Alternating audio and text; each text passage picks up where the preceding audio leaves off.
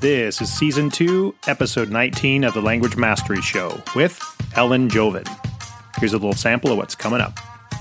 As someone who teaches writing and grammar for a living, I think sometimes the more linguistic presentation of language gets misapplied to the kind of work I do, where I'm trying to help people function in a professional environment at a high level. Not everything about workplace writing is consistent or defined or agreed upon, but there are a lot of habits that are going to get in your way in the United States. That's usually where I work professionally if you don't uh, attend to them. So I appreciate a huge range of language, and I do some things that are different in more informal writing than I do in very formal writing for, say, a client, and also than I do in speech. But I love hearing different habits and different pronunciations. Welcome back to the Language Mastery Show. In today's episode, I welcome back my first repeat guest, Ellen Jovin, who's here today to talk about her new book, English at Work and to talk about her adventures traveling all over the United States with her grammar table. All right, without further ado, here's my chat with Ellen Jovin. So, how are you? I'm doing pretty well. You're on the I'm road? Ready, I'm getting ready to go on the road again tomorrow. This is a cool thing. So, tell me more about this grammar table roadshow because I, I I see the photos on Facebook and I I've tried to follow along a little bit, but how did this all begin and what what got you uh, so excited about talking to strangers about grammar? Let's see. How did how did this grammar ex, grammar tour begin? It began it began small. It began as a whim, as many things in my life begin because I'm sort of, I I you know I'm a little bit impulsive in some ways, and I just thought last summer that'd be fun to set up a table and answer grammar questions from passersby. So I ordered a table, I made a sign, and and as soon as it cooled off, so I wouldn't you know baste in the in the New York City heat, I set it up, and it just seemed like a good idea. It just seemed like a fun thing to do, and I uh, and I I got such a kick out of it that I kept doing it. So it was a New York thing for a while, and now it's it's gone national. I think we've been um, I've been traveling around the country with my husband. I think we've been to about 20, 20 something states now. And is this partly an excuse to travel around the country, or are you just doing this solely to take grammar to the people? Um, I mean, I like I don't I don't know how to answer that question exactly because I I mean I love traveling and I love seeing different parts of the world. So the idea of going on the road, I guess it occurred to me because I saw how great it was at I don't know creating for me, I really it was like a bonding experience. People come up to the table, they talk about language, and it seemed like something that could work. That would be interesting to do on a national a national level because there's so much rancor now. It, I thought it'd be nice to try to have fun, friendly conversations, including with people who are really different from me in a variety of ways. And um, so that that's where the idea of going around the country came for came from. I've I've driven across the country multiple times, and I've actually I'd already been to 42 states before this, and I, I so it wasn't like I you know I hadn't I'd been around. Is my point. You, it's that Johnny Cash song. I've been everywhere. You can make a, a grammar version of it. Yeah, well, I you know I don't have any illusions about that. There are people who've been a lot more places than I have, but I do. I have always really cared about the middle of the country. I grew up in a you know I I don't I've never called them flyover states. Um, I don't think of of the middle of the country as flyover states. I value the differences that we have, um, you know, across across America.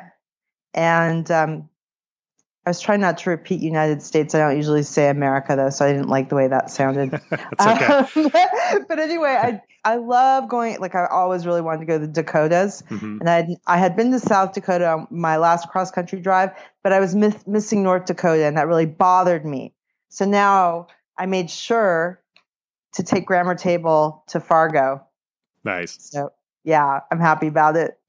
Yeah, it, it's surprising. Um, I, I, there's a, I still have not been to anywhere near all 50 states, but many of which I have managed to get to, even just the last few years, doing other projects that brought me to various parts of the the Midwest that I'd never seen. It's just, it is, it, it was delightfully different and unique.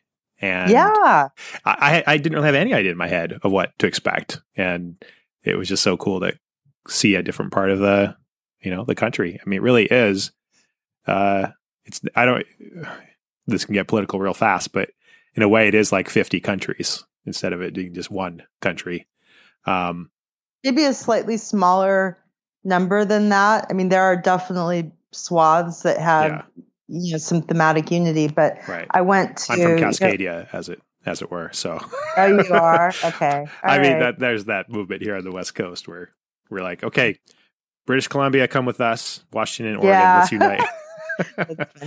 yeah. But I, but you know, for but some of sometimes I end up in places that I've read about in novels. You know, so it seems so like something that's part of the United St- United States culture, and I just haven't encountered it. And it's sort of magical to go there. I mean, we we stopped in uh, Red Cloud, Nebraska, which is Willa Cather wrote and um, lived there, and so I set up in front of the foundation for her on a street on a on Main Street. It was a it's a town of a thousand or so people, really tiny, and I had an amazing amazing time. Amazing. What are some of the things that maybe have surprised you or have been uh, a little bit different in terms of either the kind of questions you've received or the topics that come up as you've gone to the Midwest or some of the other places versus being in New York?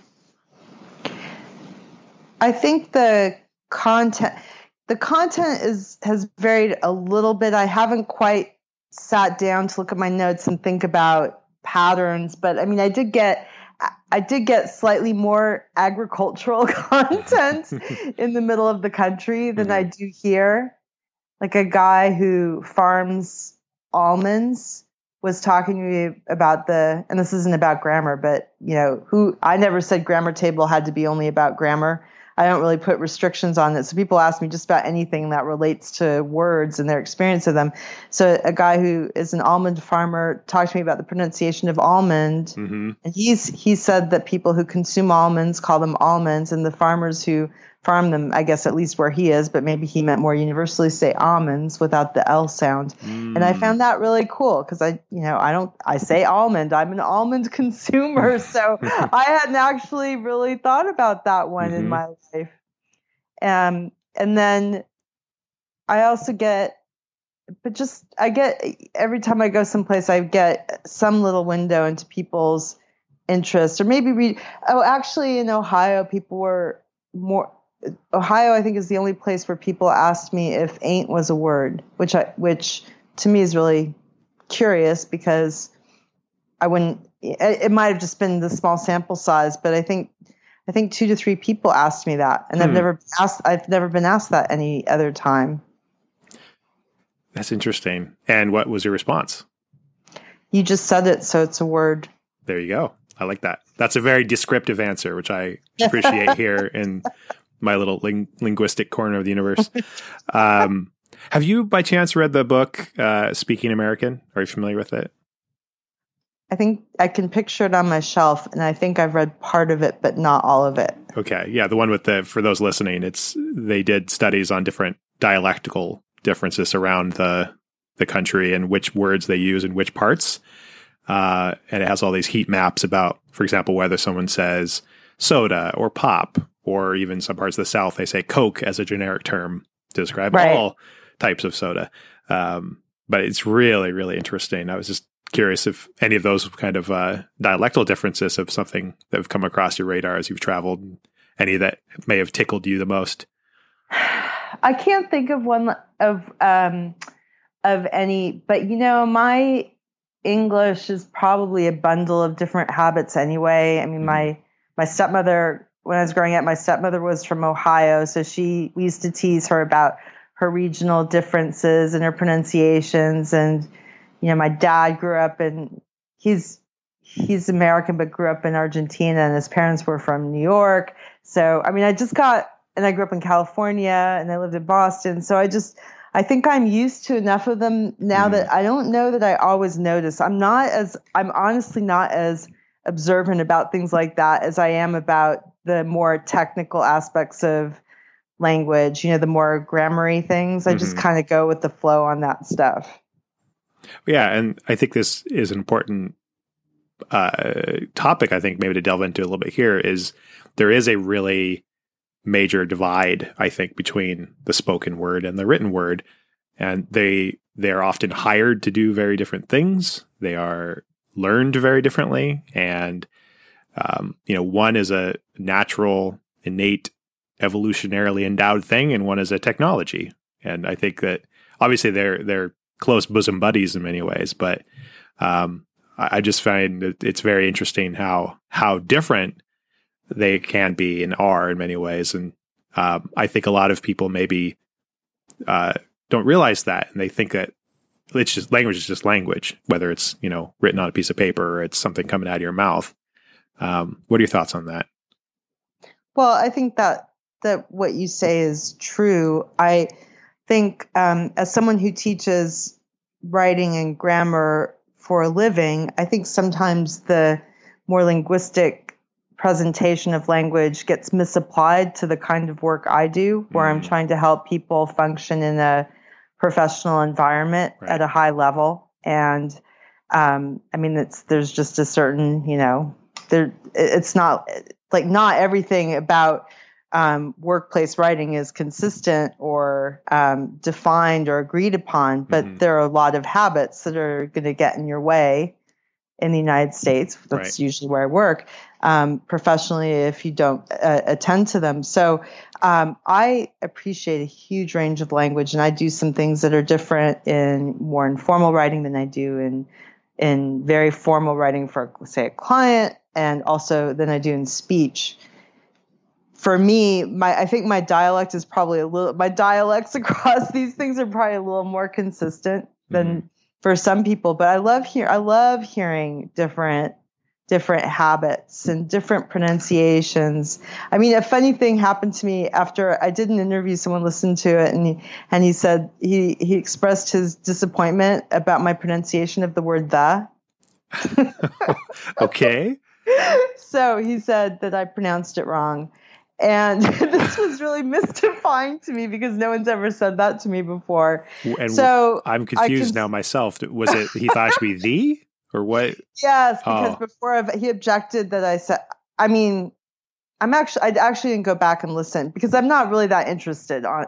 This doesn't particularly interest me as a as a thing to worry about. Yeah. Um, but um, I think he felt he said that I had said the in front of a vowel, so something like the orange, you know, instead of the orange. Uh, Do you? I don't know if you. Yeah. So I, I, I, I, don't know if mostly I distinguish, or sometimes I distinguish between how I say the before mm-hmm. a vowel or consonant. But th- that's the kind of thing that I, I what I what I really I do dislike.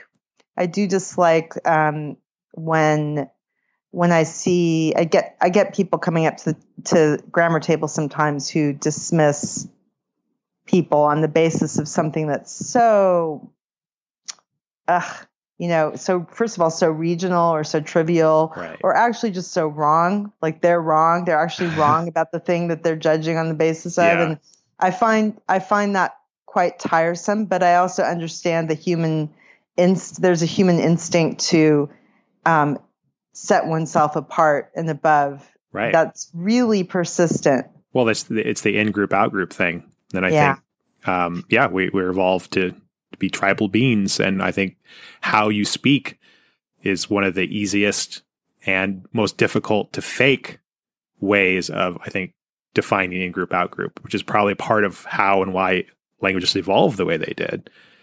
Um, yeah, yeah, but but yeah, I agree that this um, uh, Gretchen McCulloch in her book Because Internet just came out recently, and she has a great bit in there talking about how, you know, people have this idea that the way to love a language is to be persnickety about other people's usage of it. And it's it's such an unfortunate, I think, sad way to go about being a language lover because yeah, it doesn't help anyone, and it's annoying.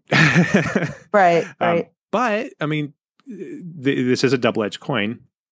Double. That's not a word. A double-sided coin. double-edged sword. See, we. I don't know. You might have a special kind of Maybe coin. I, it's my magic coin. Uh, I was just doing this to illustrate how even native speakers can sometimes struggle. Uh, but uh, no, but in your professional role, helping people to learn how to write in a professional business setting, there are certain prescriptive uh, kind of do's and don'ts, which people can argue about, but there are some accepted conventions that I think will allow you to be taken more seriously and to probably get ahead or or struggle to get ahead for that matter. Um, but again, I think it goes back to the difference between spoken and written. I think the, these are a little bit they're overlapping. You know, there's a Venn diagram here, but there's a big part that I think maybe does not overlap very much. yeah. Um, so that's kind of the next thing actually I wanted to dig in to more here today is you just released a new book. Hooray! Applause. Thank you. Thank you for that. It's called English at Work Find and Fix Your Mistakes in Business English. Boom. And this is and this is thank you for the thank you for the sound effect. anytime. Uh, and this is primarily, I think, written for obviously non-native English speakers, but probably even some native speakers might get some benefit from it. I, would well, assume. I think I mean I definitely wrote it for non-native speakers, but um, but I find that native speakers have been picking it up and commenting that they're you know they learn stuff from it. But I think it's I I, I definitely did not intend it as an, as as a book for native speakers, just because it addresses things differently. It addresses different topics than are the usual focus of grammar related books for native speakers. And I mean, on actually, in some cases, it probably, is- you know, it's probably talking about things that native speakers have never thought about it, never thought about in the way I'm talking about them, and it might be a little tricky, you know, things like subjunctive that you, a lot of learners, or at least they have a passing familiarity with it. Mhm. Um, it's in here. I mean, I define it. There's a glossary. I try to make it very user friendly, but still, it's just, you know, it's definitely for non native speakers. And it's based on um, the kinds of things I've collected over the years that I, that I see in, in the classes I teach for um, at businesses. I go into business and I run a I run classes for groups of their employees, and the non native speakers often have different challenges. Right. And I have never found a tool that I really felt addressed the need they have to just get a clear explanation of you know of things that they that, that are off because they they work with native speakers who can't explain it to them. Right. Right. They know it doesn't sound right, but they don't know why it doesn't sound right. That's right. Or or they might explain it. They might they they also get wrong explanations sometimes, which I which you know always makes me a bit sad. I mean, it's not tragic in the end, but Yeah. it's you know it's not. I I just wanted to write something that I thought people could use on their own and get reinforcement over a period of time. I Mhm. lo- I mean, you know, and I know you you know you share you. I love self study, Mhm. and I just found that a lot of the ESL books English as a foreign language um, study books were not really appropriate for working adults who are really interested in business content. I mean, I don't think it really, ma- I personally don't think it matters that much whether it's business content or not because most of the language universe overlaps a lot. The word, Right. the majority of words and structures we use, they're Right. the same. But people like to have something that feels professional, that focuses on content that they encounter, and that is kind of a quick hit, so that when they get called into, you know, when they have an eight thirty meeting, they don't have to worry about trying to get to a class at nine a.m. Mm-hmm. on a Wednesday. And I think it's smart in terms of positioning that people are looking for and will pay for business English, something that'll help them with their career, their job. You know, just calling it how to get better at English writing, you know, probably not as uh, not as effective of a marketing position. So, yeah. right and then you know there's a hole actually because i teach i teach business writing classes but they're not business writing classes for non-native speakers and um, the generally i think that's kind of a hole in what a lot of businesses who habitually run training programs will address. They might they might pay for an English tutor, mm-hmm. but they don't necessarily focus hardcore on the kind of content I'm typically trying to help people with. I don't know if I'm explaining this well, but but yeah, they. I mean, my, my class is just there's always a little hole. Like whenever I see a non-native speaker who's making these mistakes, and I'm talking about a grammatical error that native speakers make, I, it always bothers me a little bit because I want to mm-hmm. be useful to them too. Mm-hmm. So this is this is to address that hole. Yeah, no, I think it's definitely needed. I, I wish I would have had it when I was teaching business English back in the day. Um, I oh, I just, you would have too. Yes, me too. Let's make a time machine and take take it back. But then it'll change the future, like in Back to the Future, and then there'll be this alternative, you know, terrible reality, and yeah, yeah. we'll just mess it all up. So yeah, no, let's just, okay, so we won't do it. Let's keep it the way it is. We're just gonna okay. we're gonna be altruistic and sacrifice for the good of the land. I guess. Um, if we, I'm just trying to think about maybe it would have a better outcome. maybe it would it would change. Never mind. I don't want to get political. Who knows? You might, you may, then you wouldn't have gone on this road show of the grammar table, maybe. So, yeah, that would be sad because I love it so much. There you go. It was all meant to be. Um, in terms of specific mistakes or patterns that you notice, does do these tend to follow from interference you see from their native language? Is there are these more universal mistakes? I'm curious. That's uh, always a that was yeah. a tricky issue for me when I was putting together the content. They they often follow from the language of origin, so mm-hmm. they're you know the air, the structure gets preserved from their native language um, in English, and it's a little you know it could be anything from just outright wrong to a little bit off or the wording's off the book addresses both grammatical things and um, you know word choice kinds of issues. Uh, so so you know there might be a mistake in here that's more relevant for a native Chinese speaker, and then one that's more relevant for a Spanish speaker. But I tried to get a huge, as big a range as I possibly could. Um, I've worked with people who speak a ton of different languages, mm-hmm. um, so I generally get I think in New York, which is where I do most of my work, I just get exposed to a ton of variety. And I just have, they, my brain has just sort of been stacking them up over the years and wanting to, wanting to get a formalized opportunity to explain them. Very cool. Um, so what's next? What's coming up down the pike for? Well, um, I have, you know, I've probably around 30 more states to visit with mm-hmm. Grammar Table. So I, I, I did the North in the summer because it's hot and I don't like it when it's hot. So I, I, I resemble um, that remark. I'm like right now, I was just checking the weather in San Antonio to see when I could go to Texas, just as an example. And I think for for two week the two week forecast was for over 90 and i thought yeah. i mean not just over 90 you know like more than Humid. just 90. Yeah. Uh, yeah. So, but high 90s too. And for some of the days. So I'm going to wait for Texas. Um, but I figure I can start to do a slightly more southerly layer. And we're going to, my, my, it's my husband and I, we, we rent a car and we drive around and, um, we're going to try to do, to finish most of this by um, probably January. So it's gonna be a lot of traveling, but you know, we do in the we do a quick sweep. We might spend a night or two in a place, and then we move on. It's like we're on the run. and he's filming it for a grammar table documentary about awesome. the adventures of grammar table, and I'm writing a book about it that I'm going to hand in the manuscript for the spring um, for Houghton Mifflin Harcourt, and that's going to come out the following year about grammar table cool. and grammar. And yeah, I'm really looking forward to it. I'm pretty excited.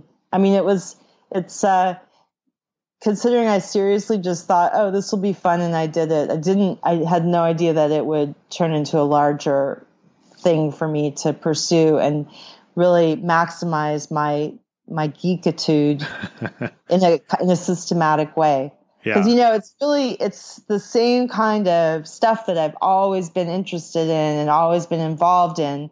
Um, but to combine it with my love of just talking to people, mm. you know, it really it's great.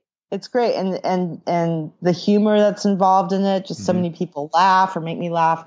It's. Uh, I just think it's going to be. I'm looking forward to numerous road trips. And I love the, you know, taking it back to this sort of low tech, high context, high contact approach. I mean, in this world of, you know, social media and people being stuck staring at their computer or their phone, just being sitting at a table face to face with somebody. I mean, it it's such a profound form of connection. It is true, though, that technology helps spread things faster. So sometimes people come up to the table and they say, Oh, do you do a podcast? And I'm like, No, I'm sitting here talking to Yeah. you right now. And Maybe do both. um, Br- br- bring a yeah. recorder to the table and you could share some well, highlights. that's the. I mean, there will be there will be the movie, and and That's true. Okay. footage is so the things that happen and that come out of people's mouths. I just can't even. I can't even. It's, it's it ranges from just plain like just really original creative hilarity from from the passersby to things that really kind of make me cry. It's very Mhm. it's just so human. Um, and I lost my train of thought because I got so excited that I don't know what I was going to say. But but anyway, so I'm going to be doing a lot of traveling and writing. What are some of your favorite? oh, Uh, I remembered. Can I go ahead and tell you? please. Okay. So one of one of the things that's a little bit of a challenge just physically is that I I like to bring the books that I use as reference materials. I'm not, you know, and I bring language learning books. I usually bring at least two languages other than English, books for languages other than English to the table every time I go out. And this stuff is heavy. And I could, you know, if I wanted to, I could just put it on a device and have it there. So if someone said, well, what do you think about blah, blah, blah? Then I could say, oh, I'm going to look it up on my iPad for you and whip out, you know, Mhm. whatever book. But then they can't see it, they can't feel it, they can't browse it. And I, th- I, I really want them to experience the actual materials because they don't know them sometimes. And I want them to see them. And books are pretty also. Mhm. So the lugging part is a little tricky. I thought, and I went out this summer that I was going to get very you know, muscular from carrying around the table. Yeah, grammar fit. workout. Yeah, it would be the grammar table workout. And I'm afraid that did not happen because it was counteracted by what I ate at like roadside stores. but um, what was what were you going to ask? I, that was my thing I wanted to tell. So I, I've stayed I've I've stayed low tech, but it's it would sure be useful to use tech sometimes. But I'm resisting. Yes. Well, there's pros and cons, and I Yeah. just this you know year I'm going to be releasing a print version of my Master Japanese book, which has been available for ten years, but only in digital format. And so now that I'm doing a, a paper version, it's amazing how much more engagement and excitement there is about it, even though it's the same content and it's been I mean it's been updated, but you know the, people love paper, and I get it. Like I if I have a choice, I love having a paper version of a book. Um, it's just I love you can pet it. yes. Well, I try not to because they're usually library books these days, but try to be respectful. right. Hashtag financial freedom, everybody.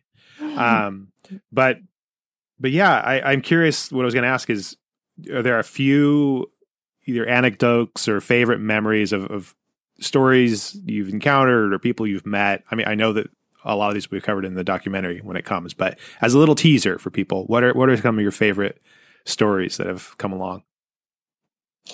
Well, this woman the other day um, wanted to know about her comma usage. Um, because she was really convinced she was using commas incorrectly. So she got out her phone and she showed me these texts, and I was getting really confused about the. I mean, I was confused by the content because it referred to kitties, you know, Mhm. K I T T I E S, and I I thought this was a work related thing, and this isn't really that great a story. I'm thinking, um, um, but there was some, but it was kind of tender to me. She has a cat business, so she takes Hmm. care of cats, and it's like a little window into people's. You know, they they really show me these things. They're kind of. I was looking at her texts about caring for these kitties and stuff, and so for me that was very tender. I loved the conversation I had. Um, in you know when one of my favorite things is when people just come up and either just ask me a question as though it's obvious that I should be sitting there waiting for them to come up and ask a question. Like, you know, it's like a, you know, water or power or you know some other utility so they just like dive right in and one time a woman came up to me and just spoke to me in spanish. She just didn't even she didn't actually ask if i spoke spanish. She just started speaking to me in spanish and um, wanted to know how she could learn english. And the, that kind of experience really um, is profoundly moving to me at a time when um, you know when people who don't speak english in this country are not having an easy time. So to feel like I'm participating in something that's different from that and that is, you know, that, that honors the linguistic diversity mm-hmm. of this country. Well, this is actually a good tangent to something else I was going to ask you about, which is if people listening are native English speakers, but they want to do more to help non native English speakers who are trying to learn the language maybe they're not a teacher maybe they're just maybe it's in their workplace maybe it's a friend like what are some ways you think they can best help those people other than just buying your book of course that too. I mean, you just sort of you just undermined my answer, but um, I think yeah, I figured. Okay, buy the book. Trying, step one, and then for, step I two. Figured you weren't, I figured you weren't trying to set me up for something so obvious. well, I I mean the obstacle that. Okay, I have a couple of thoughts about um, English as a teaching, helping people with English as a foreign language. I have a great deal of respect. There's a lot of discussion about whether it's better to be taught by a native speaker or a non-native speaker. You've seen those arguments. Oh, don't get taught by a native a native speaker because they don't know what they're talking about. Get taught by a non-native speaker. I mean, of course, I guess a carve out would be people who have formally trained in English as a foreign language or ESL and they actually really know their material. But um, I think there's a lot of value that you can get from native speakers who are sensitive to language but maybe don't know the grammar. Just hearing, you know, the they can help. You know, they can say whether something sounds natural or not. Right. That's a big deal. Huge deal. And I don't always think it's so necessary I see a lot of value in just the conversation kinds of classes that people teach where they don't even know that much grammar. I mean, I've sat in on them and I think my presence has made, you know, has caused, caused some nervousness because Yeah, it, all the know, grammar ladies here got to got to be on your yeah, best behavior. Yeah, yeah. But I mean, I I'm not. I am definitely not like that. I think when I was younger, I was like, oh, that's too bad that they're teaching that mistake. Oh no, that person's to But the majority of what comes out of their mouths is modeling English that's kind of natural and idiomatic, and that mm-hmm. gives a sense of pronunciation and patterns. And I think that's cool. So, I mean, if people want to be able to take it a step further, you you really do have to read a little. I, I mean, I think you just have to read a little bit about English as a as a foreign language, and you, you can learn some cool new things about how it works that right. you'll never learn as a native speaker. I mean, right. it's it's actually really interesting. It's fascinating. Um, I love it. I love it. I mean, it's hard. It's harder for me to write a book for non-native speakers than it would be to write a book for native speakers. Mm. You know, like I could do if I did a book, yeah, because I just I I just it's just easier in a lot of ways. I mean, yeah. depending on the because you know, also depending on the different language backgrounds, there might be things that pop up that you never really thought you'd have to explain because in some languages it's the same as in English, but in others it's not. But having at least some exposure to a lot of languages has helped me appreciate the origin of some of the challenges that people face in English. So, how do you address this challenge of people learning English via English? Um, I mean, on the one hand, I think it's great because I think a big mistake I see a lot of people do is they spend all of their time in their native language talking about their target language, missing this. You, you know, it's like like, like everywhere in the world. Yeah.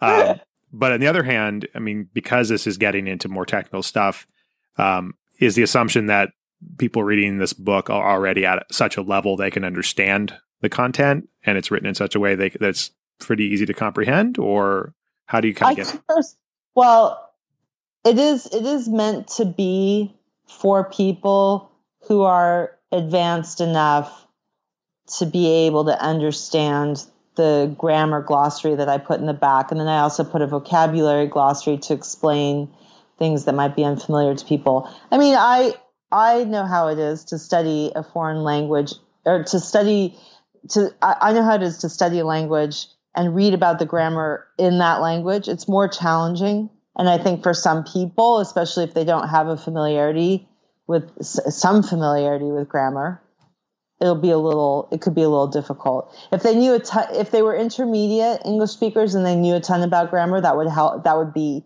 um, you know that would i think they would be okay. And if they had really advanced english and knew less about grammar i think they would be okay. I think if they're intermediate and don't know anything about grammar it's just it's just by definition i have sympathy. I'm not gonna you know not gonna not gonna lie about it. It's just harder. Mm-hmm. and i sometimes as a learner get impatient with that you know like if i'm trying to understand a really advanced point in the grammar of another language i actually don't always want to read about it in the target language. I mean i've done it and i do it but i also appreciate sometimes just being able to get a clear answer in english and move on with it mm-hmm. so yeah and, uh, I, and I think yeah. and i don't know if we are uh, totally aligned on this but you know, in my opinion, reading about that grammar point anyway isn't going to get it really into your head. It's kind of it's exposing to it to you so you have a little bit of conscious awareness of it, but it's going to be lots and lots of exposure and practice that's actually going to make it really click. But I that comment, I think that is true. Mm-hmm. I'm sorry, you finished, then I'll. Comment. Oh, I was going to say, but but I think I think that combination is really powerful, though. Only only getting the the input alone I think is going to take longer. Yeah. Having, but having that having that input focus, but with just a little sprinkling in there of sort of conscious awareness, I think can be a really powerful combo. At least that's been true in my experience, but I do. I'm not, I'm definitely not a person who, I mean, I do not thrive on input alone. I absolutely need the explanations. And because I think, I think I am an outlier in this way, probably to some degree, but I really do believe that when I get a grammar explanation, it often travels into my spoken and written language skill for language um, fairly quickly mm. because it's so friendly to my brain. Mm-hmm. It feels good. I noticed that studying, you know, for studying Italian, for example, I really was, I was kind of mixing and matching verbs and nouns and playing around like i would learn a structure and then i would do automatic substitutions so there's like a like a little computer program going on in there to try different things together and reinforce the pattern so for me i'm gonna i'm gonna dispute it for myself a little bit but i think in general i've i've just i don't think some people like grammar quite as much as i do i think the number one thing i've learned is that we're more alike and more different than uh, than we ever realize. You know, and in this sense, like you know, I've now interviewed about forty people for the podcast, and there's a lot of common themes, but there's also a lot of differences, and I find that that those differences are where things are most interesting to me because you do realize like you know this idea of what's called bio individuality. I mean, we all are actually quite unique in these in these ways. So you got to figure it out. You got to throw a lot at the wall and see what sticks. I think, and don't just yeah. Well, I definitely am not a you know a global language learning theorist. I mean, I what I mean is that I don't say, "Oh, this is how you should go about doing it." This is the one I true way. Don't believe. I don't. yeah. I don't believe in that. And well, if I anyone says that, that, I you should you should go to the next.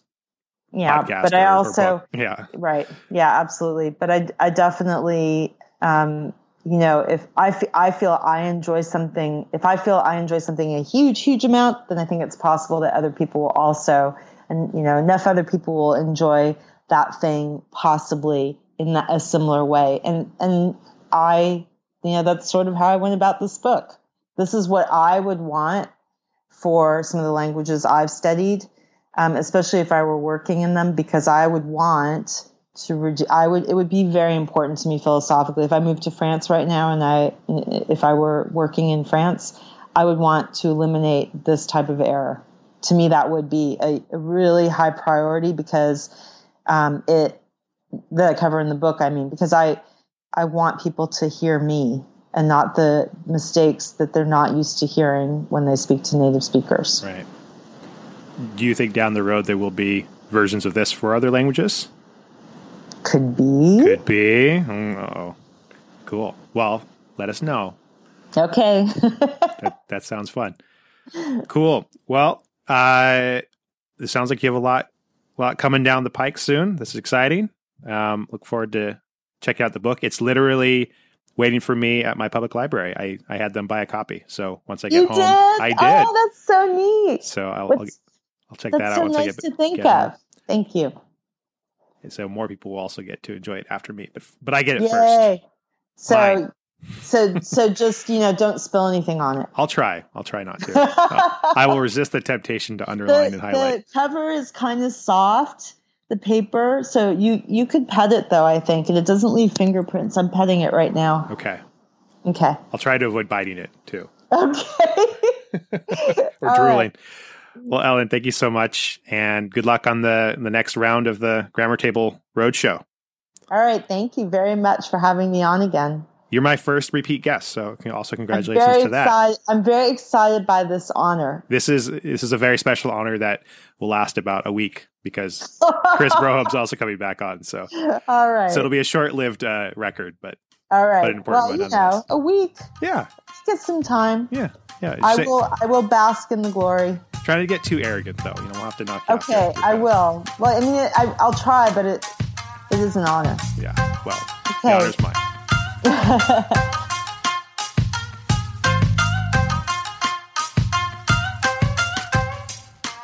Thank you very much for listening to the show. For show notes, go to languagemastery.com slash show. And if you enjoyed what you've heard and want to support the show and keep us going, there are two things you can do. Leave a five-star review in iTunes or wherever you listen to podcasts. Or two, if you're learning Japanese, go to JapaneseMastery.com to check out my Master Japanese Guide, which shows you exactly how to learn Japanese anywhere in the world through what I call anywhere immersion. All right, that's it for this week. We'll see you next Friday.